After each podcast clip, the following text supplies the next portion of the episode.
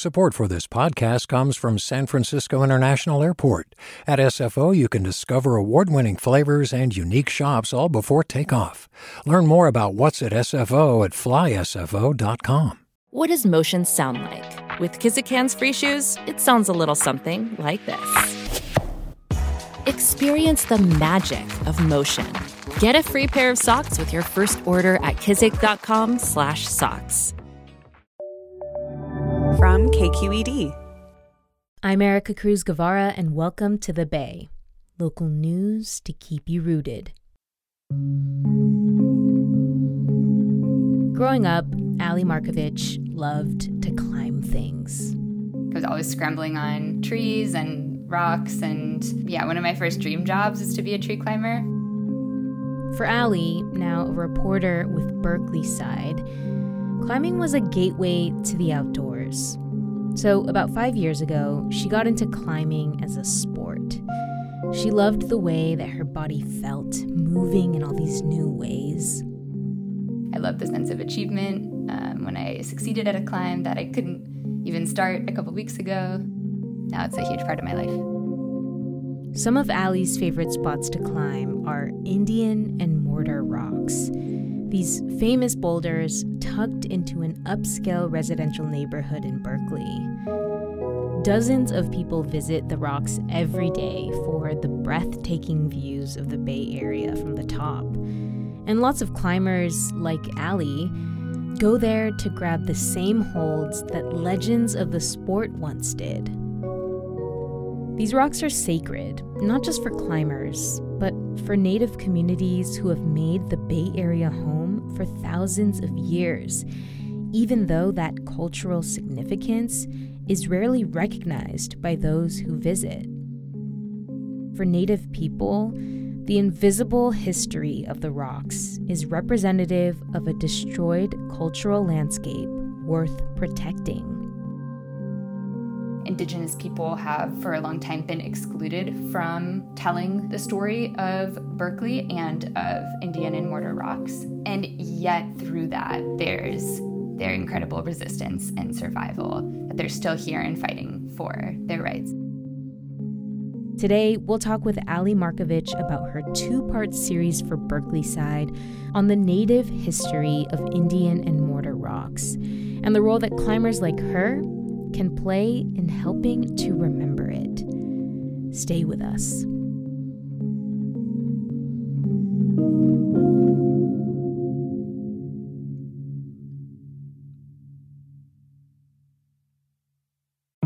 I'm Sasha Khokha, host of the California Report magazine. Every week, we bring you stories about what connects us in the giant, diverse Golden State. Because what happens in California changes the world. I love this place. We were once seen as like the place to be, California. The land of milk and honey. That's where you go to Sunshine State, but we just have challenges right now. KQED's California Report magazine. New episodes drop every Friday, wherever you get your podcasts. Hi there, I'm Randa Fattah from Throughline. If you're listening to this podcast, you know that KQED produces exceptional storytelling that keeps you informed, inspired, and entertained. Their podcasts cover issues from your neighborhood to the entire country and everything in between. Support this work today. You can help us continue to bring quality podcasts to your ears. Just head to donate.kqed.org slash podcast. That's donate.kqed.org slash podcast.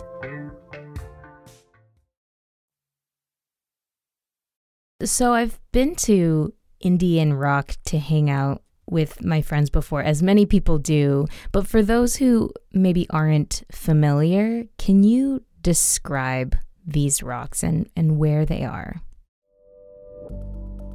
Indian and Mortar Rocks are a handful of boulders nestled into a prestigious neighborhood near the base of the Berkeley Hills. They're not too much taller than the houses nearby, but from the top of Indian Rock, you have this super beautiful view of the bay. It feels like you can see everything the Golden Gate Bridge, the cranes in West Oakland, Mount Tam. It's that view that draws so many people to the rocks. It's just one of those iconic Berkeley places. Like If you live in the East Bay, chances are you visited Indian Rock to watch the sunset. Maybe you shared a cheeseboard pizza like me with your friends at the top. Um, it's also an extremely popular bouldering destination.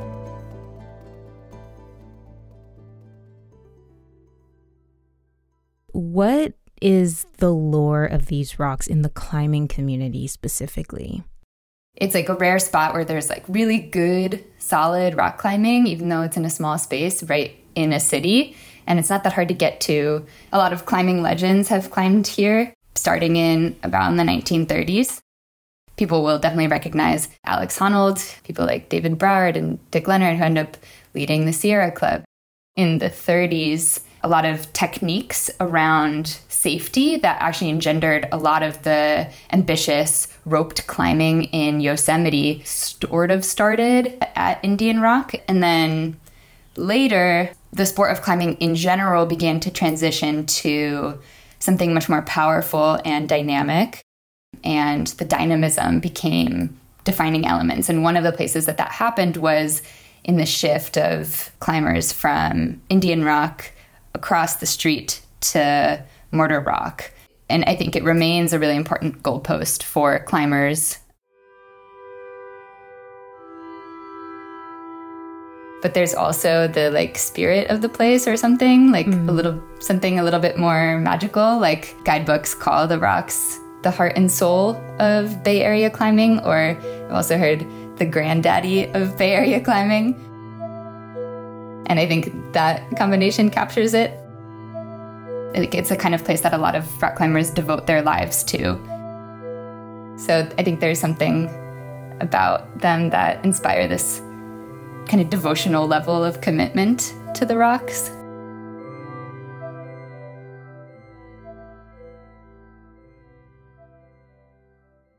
I'm curious what role they've played in your climbing journey over the years? I mean, are they places you you frequent as a as a climber?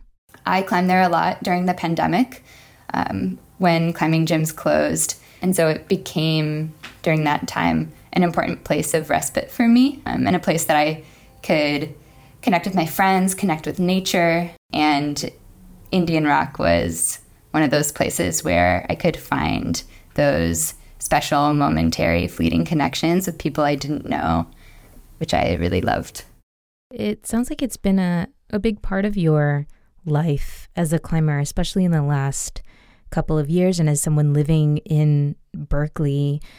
How then did you start reporting on this longer storied history of these rocks beyond the climbing world? In some ways, I started with an obvious question, which was why is this place called Indian Rock? I wanted to know what Ohlone people thought of the rock climbers. I wondered whether Ohlone people thought that climbing on these rocks was problematic. I also wanted to know about like the space in general, like why why the rocks became parks, who made them. Yeah, th- those are some of the questions that I started off with. And also like what what exactly I guess is the the significance of these rocks to Native folks, what did you learn about the role that these rocks have played in the lives of the Native communities in the Bay Area?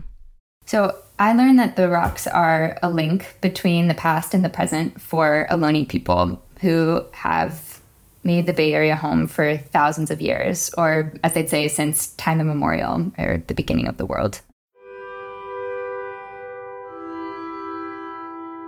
And it remains a place of cultural significance to Ohlone people today. I got to be immersed in an entire worldview. One aspect of that is many Ohlone, like many indigenous people, see things in the natural world like rocks as living beings with a life of their own, a personality of their own.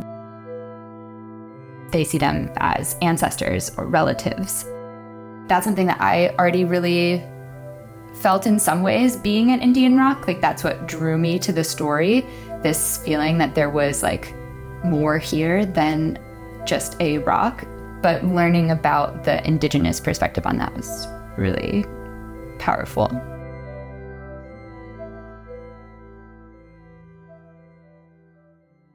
Can you tell me who you met to sort of help you learn about this native history and what are some of the things that they told you about their connections to these rocks?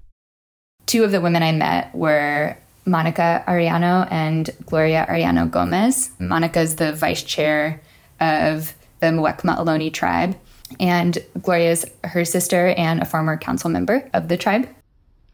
They were used to process plants, meat, and fish. Are people gathered, and why are there so many of the mortars in, in one like location? Because it was like a social gathering. They brought their three children to the rocks, who immediately just disappeared into the park, running around, exploring, doing kid things. They don't even realize how special this site is, huh? right. Yeah, the spiritual elements, I guess you could say too, and cultural significance.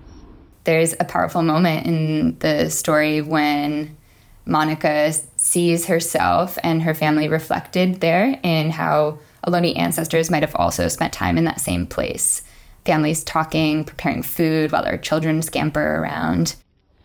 It's like, wow, you know, our ancestors walked through here. They use this as a processing location. They visited, you know, just like our children are running around right now, you know, our ancestors, the little children are running around. So to have that, you know, that kind of reflection, it just like, it, I don't know, it makes me emotional, you know, and I appreciate that it's still here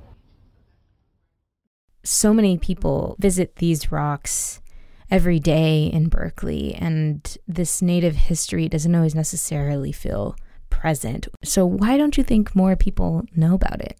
Indigenous people have, for a long time, been excluded from telling the story of Berkeley and of Indian and Mortar Rocks.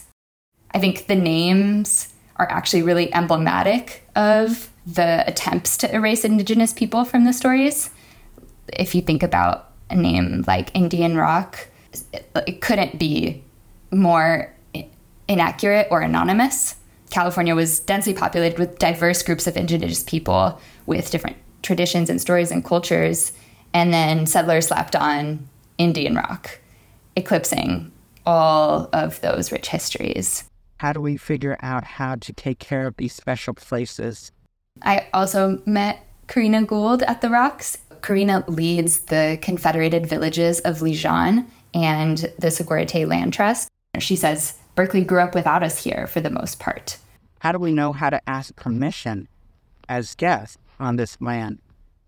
I, th- I think you're right. Visitors really rarely engage with Native history at the parks beyond on site plaques, if they even pay attention to that. But I think what's missing from that story is the living culture of the Ohlone people. They're current, they're very much alive, not in the past. I think people don't recognize the ongoing development of the culture that exists today.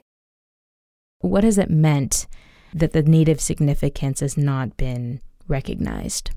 Historically, when climbers were practicing the techniques that they were developing in the 30s and 40s, um, that was in some ways a time when more of the damage happened to the rocks. So, for example, hammering in nails called pitons into the rocks repeatedly would scar out a crack and widen it. So, that's an example of um, the kind of damage that is, I wouldn't say widespread at the rocks, but is there for sure. So, I think one of the products of people's ignorance is that if they're engaging with the mortars at all, non Indigenous people are often doing so without understanding their significance to Indigenous people and the rich history that preceded them.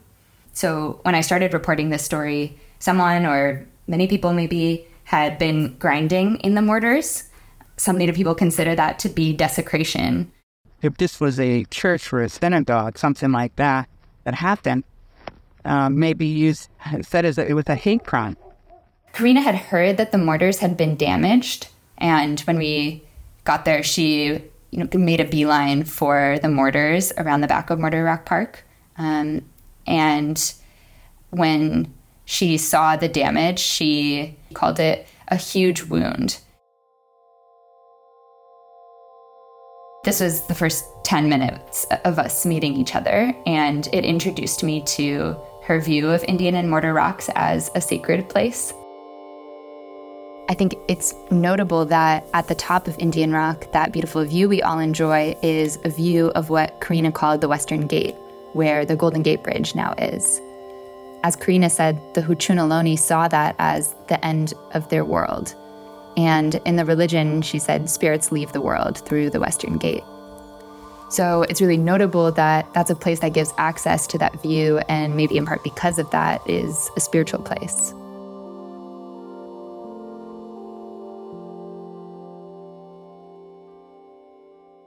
Well, I'm wondering, Ally, how would people like Corrina and Monica like to see the native significance of these rocks honored? Like, what would that look like exactly for them? Monica Arellano said that she would love to see the park renamed by the city in the Chochenyo Ohlone language, as opposed to having it be called Mortar Rock. She also talked about wanting to add more prominent signage. She feels like it, it's hard for people to realize and have appreciation for the cultural significance of the place. For Corrina, she would prefer a place that references the area's significance as a sacred place. And one thing that she talked about was what it might be like to hold private ceremonies at Indian Rock. You know, for there to be a time where she and other Native people could gather when the park was closed to the general public and you know renew the relationship with that area.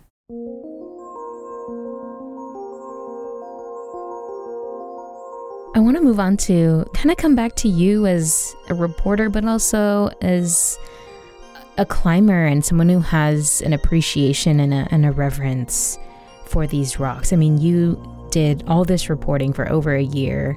Is it fair to say your reporting has changed your relationship with these rocks and, and to climbing as well? It has. I think climbers are really good at seeing a lot of aspects of the rock that are invisible to other people. Like they're good at making out a route out of just what to someone else looks like a sheer wall face. You know, they're really good at knowing just the right way to tell whether a hold is going to crumble out from under them and they shouldn't touch it or whether it's strong. But what I think that we are not as good at as climbers is listening to the other stories that the rocks are telling.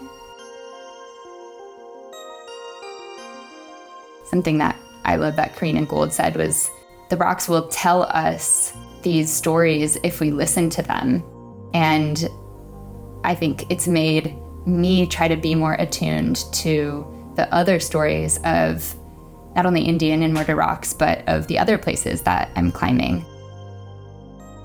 On a broader scale, it's not just Indian rock, it gets in to many indigenous people. It's an entire sacred landscape, right? That's been developed into these bustling cities that so many of us love and that we call home. Um, and so I think like how we engage with the significance of a place like Indian and Mortar Rock in some ways begs the question of like how do we engage with our cities given the fact that these are really significant landscapes as a whole to native people that have been in many ways taken over.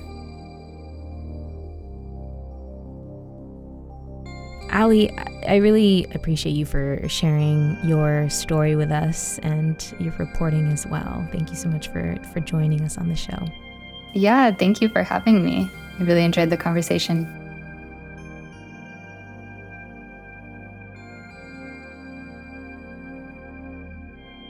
That was Ally Markovich, a reporter for Berkeleyside. By the way, if you want to read Ally's two part series for Berkeleyside on Indian and Mortar Rocks, I'll leave you a link to the stories in our show notes. This conversation with Ally was cut down and edited by producer Maria Esquinca. We're getting help this week from Adhiti Bandlamudi, who scored this episode and added all the tape. Additional production support from me. If you like this episode, send it to one other person. Word of mouth is one of the best ways that you can help us grow our show. The Bay is a production of member supported, people powered KQED. I'm Ericka Cruz Guevarra. Talk to you next time.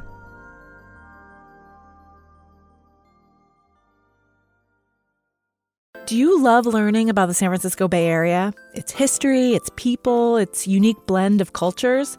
Then you should check out the Bay Curious book. I'm Katrina Schwartz, editor and producer on the Bay Curious podcast, and I'm here to let you know that for the month of May, we've worked out a sweet deal for KQED podcast listeners. Right now, you can get the Bay Curious ebook for $1.99. That's right, $1.99. Just search for Bay Curious wherever you get your ebooks or find a link in our show notes. This offer does expire at the end of the month, though, so you'll want to act on it fast. Happy reading!